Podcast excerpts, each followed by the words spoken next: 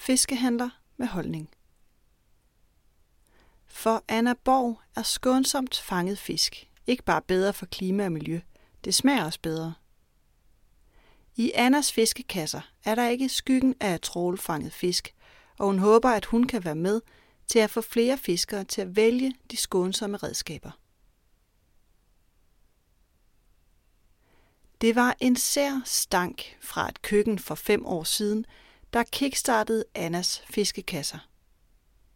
Anna Borg sad på sit værelse, helt op under loftet i et københavnsk kollektiv, da det pludselig lugtede fælt fra køkkenet tre etager længere nede. Jeg var sådan, hvad er det? Råden fisk? siger hun og griner højt. Total råden fisk. Hun griner igen, selvom hun dengang ikke synes det var ret sjovt.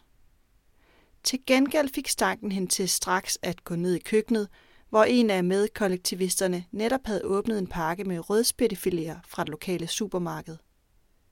Jeg sagde, at det fisk vil jeg ikke røre med en ildtang. Heller ikke, selvom der var tre dage til sidste salgsdato, siger hun. For at bevise sin pointe, stak hun en finger ned i det hvide kød. Da jeg fjernede fingeren, var der bare et hul. Altså, kødet skal jo gerne rejse sig igen. Og så var det, jeg sagde, at jeg ville hente noget ordentlig fisk til os, siger hun. Og det gjorde hun så. En af Annas onkler er fiskeeksportør i Hanstholm, så ikke længe efter den stinkende affære i kollektivet, kørte Anna til Thy for at fylde bilen med frossen fisk i flamingokasser. Hjemme i København solgte hun fiskene til sin samboer, og siden til kollektivisternes venner, forældre og til andre kollektiver. Forretningen voksede, og i dag har hun både hjemmeside, CVR-nummer og abonnenter i hele landet, der en gang om måneden modtager en kasse med bæredygtigt og skånsomt fanget fisk på frost. Med det første morgentog har jeg taget nogenlunde samme tur, som Anna tog dengang, fra Thy til København, for at tale med den unge fiskehandler om, hvorfor bæredygtig fisk endte med at blive hendes passion og levevej. Hun henter mig på hovedbanegården i sin hvide Ford Transit, som hun til daglig bruger til at fragte friskfanget fisk fra Københavns Nordhavn til pakkeriet i Skovlunde. Vi kører igennem Indre By og ud mod Sydhavnen, hvor hun indtil for 14 dage siden boede i en husbåd sammen med sin kæreste og deres halvandet år gamle datter. Med et barn, der lige har lært at gå, er det dog blevet lidt for spændende at bo i en husbåd – så familien har valgt at flytte i bofællesskab i en forstad til København i stedet for.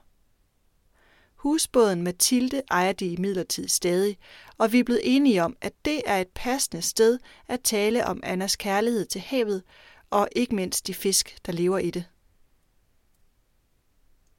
Hun koger vand til te i det mikroskopiske køkken, og vi sætter os ved et træbord bagest i den gamle båd, mens regnen trummer på det tynde tag og danner et behageligt lydtapet.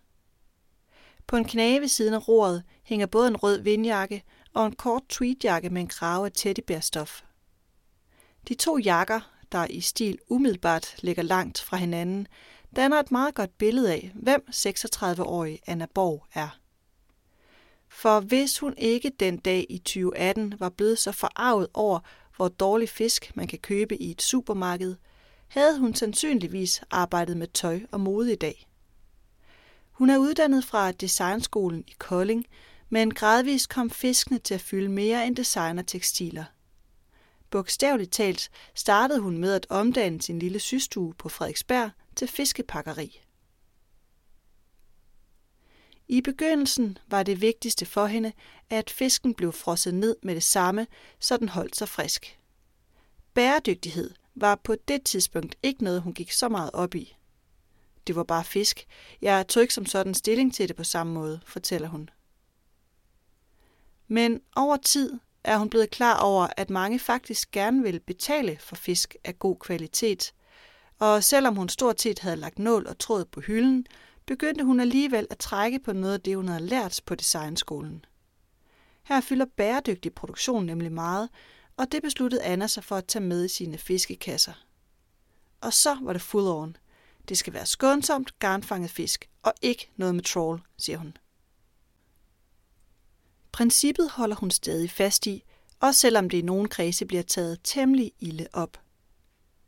Jeg siger dig nogle ture, jeg har haft på de sociale medier, hvor folk bare har svinet mig til, siger hun med eftertryk. Ofte kommer kritikken fra gamle fiskere eller deres koner, fortæller hun. De siger så noget som, jeg har trålet i så og så mange år, og havbunden tager ingen skade. Vi tager bare nogle sten. Ja, men I tager også koraller og søstjerner og alt muligt, siger hun og banker knorene i bordet. I starten blev jeg meget ked af det, men nu er jeg blevet mere hærdet. Men det er da træls. Også det med, at der skal køres på mit køn, siger hun.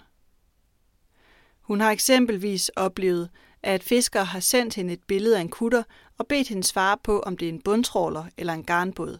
Hun himler med øjnene. Ja, jeg kan godt se, at det er en moderne garnfisker på billedet.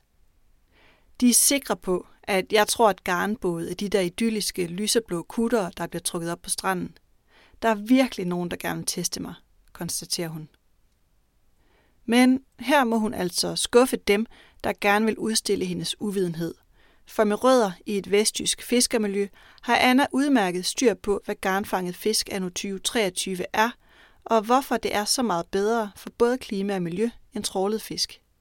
For det er det virkelig, bekræfter Katrine Pedersen Schirmer, der er chefrådgiver for hav- og fiskeripolitik i Danmarks Naturfredningsforening. Bundtrål er på mange måder at sammenligne med at pløje havbunden. Trålet trækkes langs bunden og skraber alt op, der rammes af det, forklarer hun.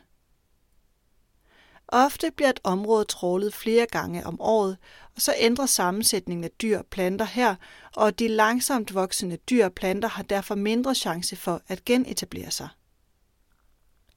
Det ændrer hele strukturen af havbunden, og dermed ændrer det også økosystemet, reducerer biodiversiteten og påvirker fødekæden negativt, forklarer Katrine Pedersen Schirmer.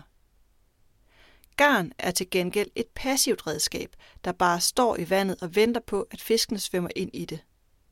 Derfor er brændstofforbruget også langt mindre, fordi garnbådene ikke skal slæbe et tons tunge redskaber efter sig. Samtidig har garn, ligesom tegner og ruser, også den fordel, at der er langt mindre bifangst. Fiskerne kan vælge den maskestørrelse, der passer til den art, de fisker efter.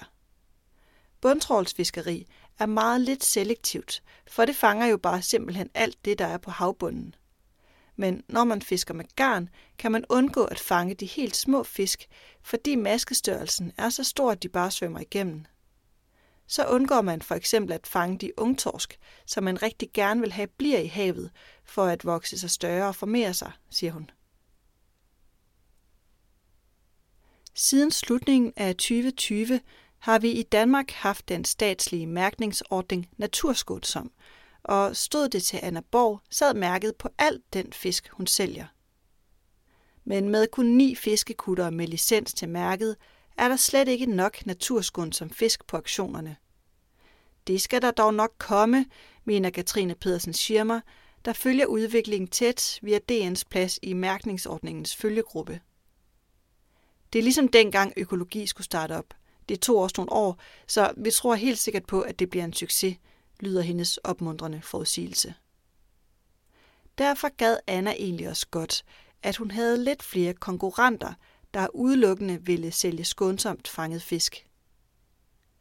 Hvis vi er flere og flere, der går op i det, så er der også kystfiskere, der kommer tilbage. Det kunne være så lækkert. Hun mener, at der skal et pres fra forbrugerne til – jo mere du som privatperson går ned og siger til din fiskehandler, at du gerne vil have naturskånsomt eller garnfanget fisk, og at du ikke gider have det billigt trålede fisk, jo mere kommer han også til at have det i disken, siger hun. Og indtil naturskånsom mærket for alvor slår igennem, mener Katrine Pedersen Schirmer, at garnfanget fisk er en rigtig god rettesnor at gå efter.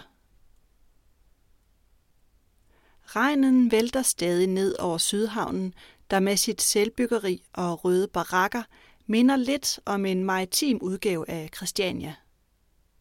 Anna tilbyder mig både varme sokker og tæppe over benene, men selv tager hun sin grønne sweater af og afslører et par brede skuldre. De kommer fra utallige timers klatring og fra swingdansen Lindy Hop, som hun underviser i. Selvom hun nu som selvstændig og mor til en knap halvandetårig ikke har meget tid til sport og dans, har hun brug for sin muskelkraft, når hun håndterer sine fisk. Det galt også, da hun var højgravid. Op til den dag, jeg fødte, bar jeg stadig 20 kilos kasser. Jeg bar dem bare på siden, griner hun med sin smittende latter. Når hun om tirsdagen og onsdagen har været på fisketorvet, kører hun direkte til sit pakkeri, hvor hun med det samme fryser fisken ned. På den måde holder den både på vitaminer og mineraler, og ifølge Anna også på den gode friskfangede smag. Når hun har lagt fiskene på bakker, lynfryser hun filéerne stykvis. På den måde kan man nøjes med at tage en enkelt filet eller to ud af fryseren, hvis man skal spise alene, og fisken bliver det hele taget nemmere at håndtere, mener hun. Hvis du for eksempel laver en lasagne, så behøver du ikke engang at tø dem op. Du smider bare de frosne filéer i. Det er jo virkelig nemt. Håbet er engang at kunne ansætte et par stykker til at hjælpe med at pakke, men indtil videre står hun selv for det hele, og hun trives sådan set meget godt, både med hårdt fysisk arbejde og travlhed. Jeg elsker at fikse ting. Der skal gerne ske noget hele tiden. Og ske noget hele tiden gør der da også, når man er fiskehandler og gerne vil sælge efter sæsonen. Og det vil Anna, for på den måde støtter hun både de kystnære garnfiskere og undgår at være med til at true bestandene. Men det kræver konstant opmærksomhed. Hver uge, hele ugen, altid, svarer hun energisk på spørgsmålet om, hvor meget hun egentlig følger med i, hvad der bliver landet og hvad kiloprisen er. Jeg bruger rigtig meget tid på at spørge rundt. Hvad er godt nu? Hvad er priserne nu? siger hun. I princippet kunne Anna godt fylde sine kasser med torsk og rødspætte hver uge, men for både havmiljøet, klimaet og kundernes skyld forsøger hun at stykke kasserne sammen, så de passer bedre til sæsonen. På den måde får kunderne mere fisk for pengene. En restaurant med et fast menukort bliver ved med at købe rødspætter hele året, også når de ikke er i sæson, og det afspejler sig i priserne. Anna vælger i stedet de fisk, der er flest af, og som derfor er billigst. Selvom Anna oplever, at nogle kunder helst vil have klassiske fisk som laks, torsk og rødspætte, så føler hun faktisk tit, at hun giver dem et bedre alternativ.